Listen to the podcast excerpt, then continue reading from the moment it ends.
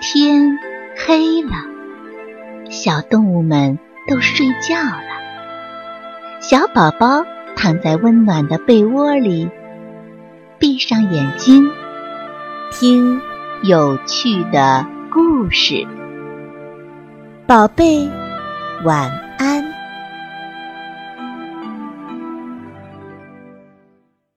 小刺猬的锅。小刺猬从城里带回一口锅，他高兴地说：“我以后每天都用它来煮饭。”小刺猬有新锅的消息很快的就传开了。这一天，胡欢到小刺猬家来了。胡欢问道：“听说你弄回来一个稀罕玩意儿？”“是啊。”小刺猬得意地指指自己的那口锅，胡欢皱起眉头，看起来似乎不错，只是为什么在上面安了两个把手？嗯，这难道不好吗？小刺猬有些慌了。嗯，很不好。胡欢肯定地说：“我从来没有见过带把的锅。”其实他连不带把的锅也从来没见过。胡欢走了，鹳来拜访小刺猬。鹳说：“听说你有口新锅。”鹳用嘴在锅盖上敲了敲。“哎呀，你的锅怎么没有汽笛呀？太差劲了！干嘛非要有汽笛呀？”小刺猬不服气地问：“煮饭的时候，汽笛如果突然叫起来，那就是通知你的饭熟了呀。”罐说完就走了。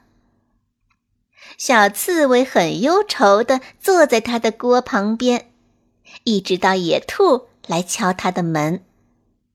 野兔说：“我来见识见识你的锅。”现在大家到处都在讨论你的锅呢。小刺猬默默地指了指锅，咦，很一般的锅嘛。野兔说着，揭开了锅盖儿，随即他惊叫了起来：“哎呦，瞧瞧，这锅壁这么薄，这是很容易坏的。”野兔走了，小刺猬又懊丧又难过。后来，因为没有事儿干，他往锅里放了些苹果，煮起糖水苹果来。很快，糖水苹果煮好了，小刺猬尝了一口，高兴地笑了。哎呀，糖水苹果这么好吃，他还是第一次尝到呢。原来这口锅也没有大家说的那么差嘛。小朋友们，有的时候啊，我们没有必要在意别人的眼光。做人跟这口锅是一样的道理。人们总是避免不了跟形形色色的人接触打交道。每个人对你的看法都不一样，给你的评价也不同。你是很难让所有的人都满意喜欢的。所以不必太过在意别人的眼光。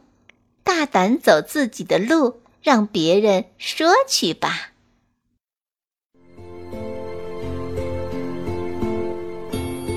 小朋友们，故事讲完了，该睡觉了，宝贝，晚安。